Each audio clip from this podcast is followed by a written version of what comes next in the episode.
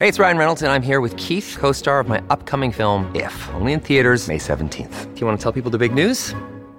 All right, I'll do it. Sign up now and you'll get unlimited for $15 a month in six months of Paramount Plus Essential Plan on us. Mintmobile.com slash switch. Upfront payment of $45 equivalent to $15 per month. Unlimited over 40 gigabytes per month. Face lower speeds. Videos at 480p. Active Mint customers by 531.24 get six months of Paramount Plus Essential Plan. Auto renews after six months. Offer ends May 31st, 2024. Separate Paramount Plus registration required. Terms and conditions apply if rated PG. It's Monday, July 25th. From inside the WTOP newsroom, this is the DMV Download, brought to you by the men and women of Steamfitters Local 602.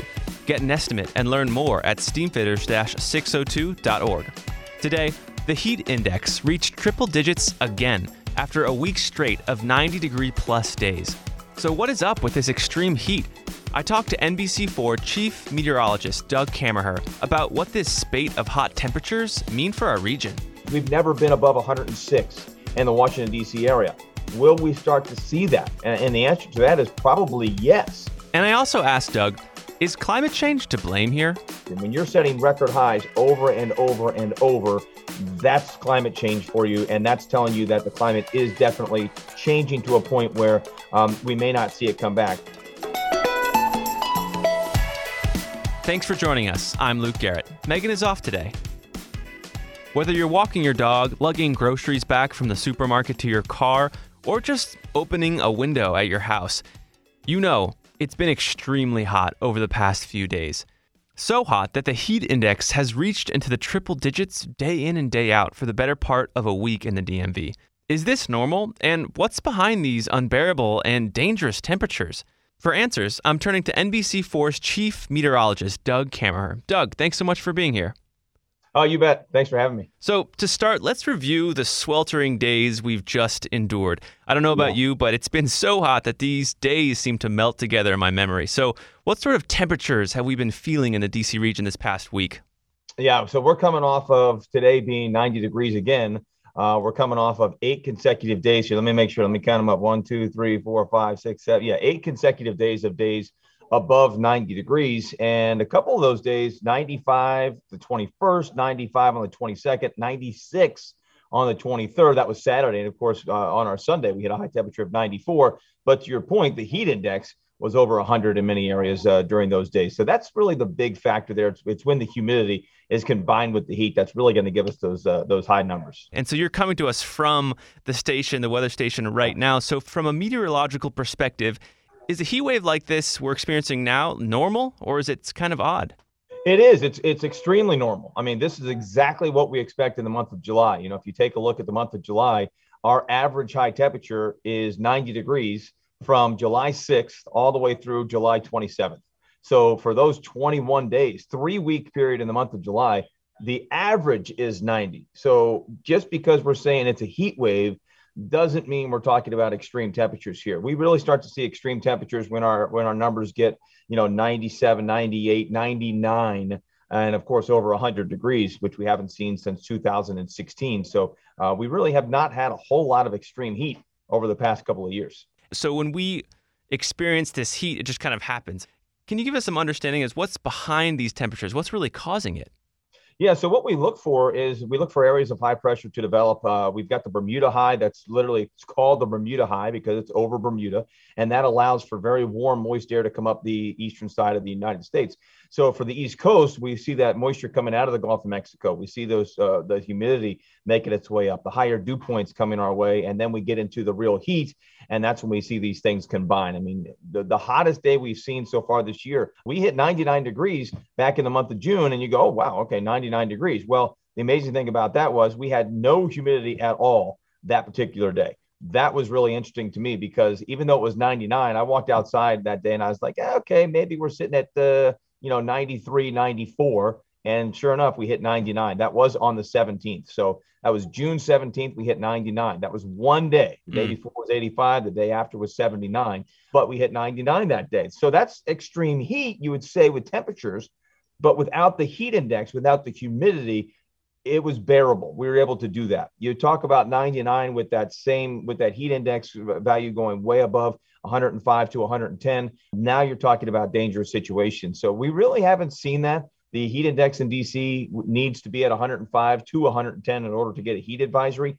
We had a heat advisory yesterday. Most areas did not meet that 105 degree threshold. And we all know the feeling of that mugginess, that wetness in the air. But why does that make us so much hotter? Why does humidity do that to us? Yeah, because the humidity itself does not allow your body and the sweat that comes off your body to evaporate. Mm. So it literally sits on your body. Evaporation is actually a cooling mechanism for your body. So when you have moisture, when you have sweat and it evaporates, it literally takes heat away from your body in order to evaporate that moisture. When you cannot evaporate that moisture, it just sits there. You're not able to, to see that evaporation. So you're not able to get that cooling factor. So when we see those very hot and humid days, yes, you're sweating a ton, but you're also noticing that that sweat is not going anywhere. It's not evaporating. It's not, you're just simply just wet. Uh, and right. that's the way it's been a couple of those days. You know, those days you open up your car door, you sit in your car door, next thing you know, whew, you're drenched. Right. Uh, that's what we've seen the last few days here. And after the break, we zoom out with Doug and I ask him, you know, is climate change at play here as we're seeing temperatures rise not only here in DC, but also around the world? Backed by the experience of its hardworking members, Steamfitters Local 602 is ready to take on your next commercial heating, cooling, HVAC, or refrigeration project. Steamfitters Local 602 adds value to our community through its partnerships with local contractors and building owners, all while keeping the focus on improving the lives of its members and their families throughout the DMV. For work that's on time and on budget, go to steamfitters-602.org to schedule your next project. That's steamfitters-602.org. Steamfitters oh Local 602 changing lives. Thanks for listening to the DMV Download. If you like this show, give us five stars and leave us a review on Apple Podcast. We love hearing from you guys, and your reviews really do help other listeners find this, our area's only in-depth daily local news podcast. And thank you for making us a part of your day. So, Doug, as we've been experiencing these eight days of 90 degree plus temperatures, we've also been seeing headlines from around the world California, UK, Germany, just to name a few. And all these places have experienced record breaking temperatures. So, when we think about all these things, where does climate change really play in here? Yeah, and that's that's kind of interesting. You know, we we look at that. Um, when I made my summer forecast, we look at things like El Nino and La Nina, and this year was La Nina. And I said in my summer forecast, I did not expect any extreme heat in our area. But that being said, I, I said I don't expect any 100 degree days, and we haven't had any just yet. But we've seen those into other parts of the country. I mean, Dallas, Texas was at 109 for three consecutive days. That's unprecedented. You go towards the UK where they hit 104 degrees for the very first time in the in that in the country's history. And from from some of the reports that I've seen, that's the hottest it's been in six thousand years there. So that's incredible. Whoa. You mentioned Germany as well. Germany also had its record highest 104 degrees as far north as you can go in the in the country of Germany. So that's where you do start to talk about climate change.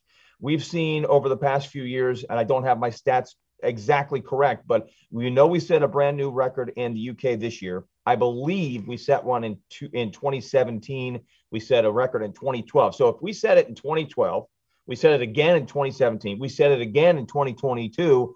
Uh, that's telling you something. When you're setting record highs over and over and over, that's climate change for you, and that's telling you that the climate is definitely changing to a point where um, we may not see it come back. I, I, I think about Spain. I think mm. about the Iberian Peninsula, Spain and Portugal. They are seeing such incredibly hot temperatures year after year. Wildfires are just rampant in those areas, and um, that's a that's an area that I've been to. I love Spain. It's gorgeous we are literally seeing the transformation of the Iberian Peninsula south of the Pyrenees, the mountains between France and, and Spain. That area is becoming a desert. So you're literally seeing the desert from North Africa move in towards the Iberian Peninsula above the uh, Mediterranean. Mm. And for this region, you know, you are obviously an expert on this region's meteorological kind of reality. Have we mm. seen climate change really affect us here, or are we kind of protected? What, what's going on?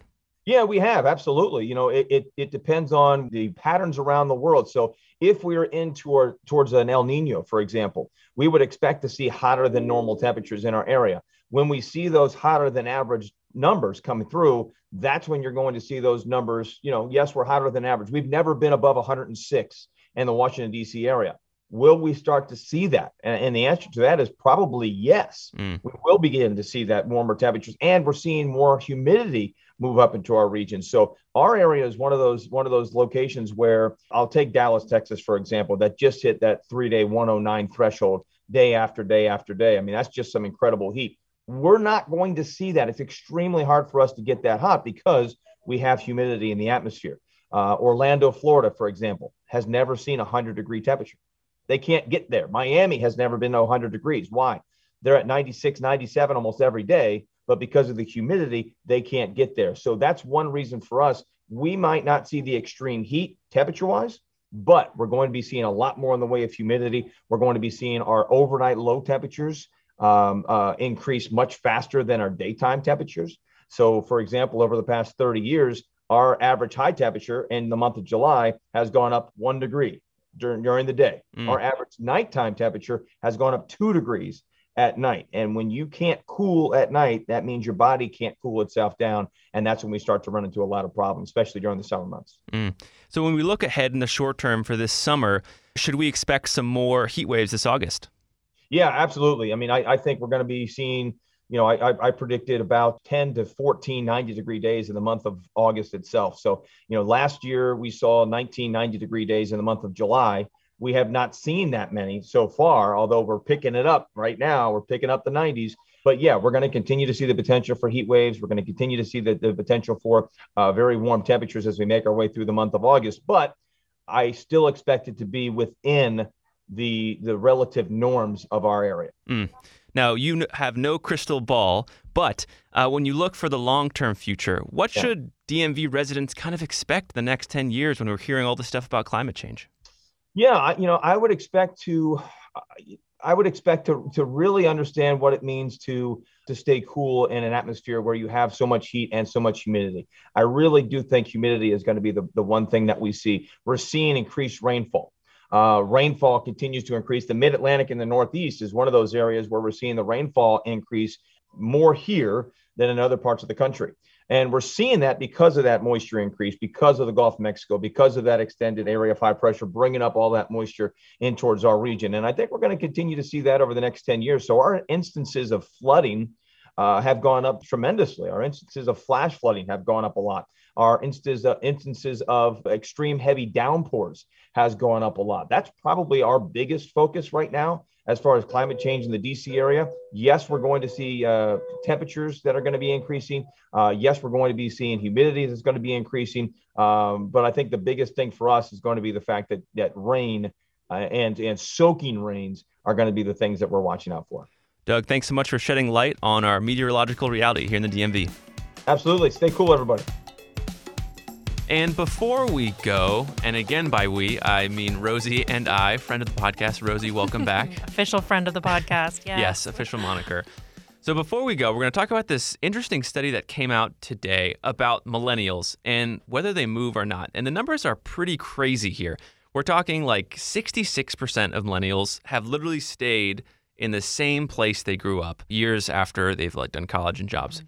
80% are within 100 miles, and 90% are within 500 miles of where they grew up. These numbers were shocking to me. Wow. Yeah, I mean, I guess that kind of puts me in the what is it, 10% of unusual millennials for Whoa.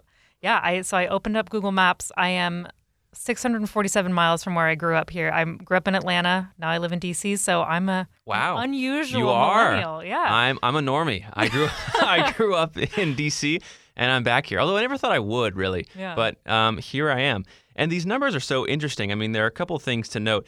It says that you know in the past 50 years, people are just way less mobile. They like mm. stay where they grew up. Back in the 50s, I think it was one fifth of people wow. moved and developed a whole new life away from where they grew up. But now it's like less than 10. Wow. So wait, Luke, so why did you cuz you went to school in California, why did you come back to the your hometown? I came back because I want to do journalism. Mm. And I was like, you know what? I think this is the place to be. I was writing for San Diego Union Tribune, a little mm. bit of the LA Times. And then I was like, you know, um, DC's where it's at. So yeah. came to WTOP. Yeah. And DC attracts a lot of people from all over the country, like in political jobs, communication jobs, of course, and journalism. So it's, it's kind of an interesting thing to think about, those of us who are you know, like me, who live far away from where Yeah. we came from, that there's sort of a, a complexity to our transplantian nature. you will. Totally. No, Yeah. totally. And the study kind of backs that up. It says if you're a young black or white person, if you live outside of where you grew up, the most likely place you'll be is DC. Um, or it's one of the most likely Mm. Places you'll be. And it totally makes sense. It's kind of a, a funky community in that way. You know, we've got like defense contracting, we've got government, Mm-hmm. we've got journalism. Um, it kind of brings people from all over the country, all over the world, which I kind of like, honestly. I'll say that. yeah. I like that. You're lucky that it's your hometown and it's a good place to live. You're you're in the a, a quirky middle ground. Very, very, very, very true. And that'll do it for us today on the DMV Download. We're sponsored by Steamfitters Local 602. Our managing editor is Craig Schwab, and our music is by Real World. Give us a review and rate our show if you get the chance, and follow us on social media where we post content every day from behind the scenes. You can find out more about this podcast and become one of our VIP listeners at dmvdownload.com. The DMV Download is a product of WTOP News. Listen on 1035 FM in the DC area, 1077 FM in Virginia, 1039 FM in Frederick, Maryland, online at WTOP.com, and on the WTOP News app. Have a good one and see you tomorrow.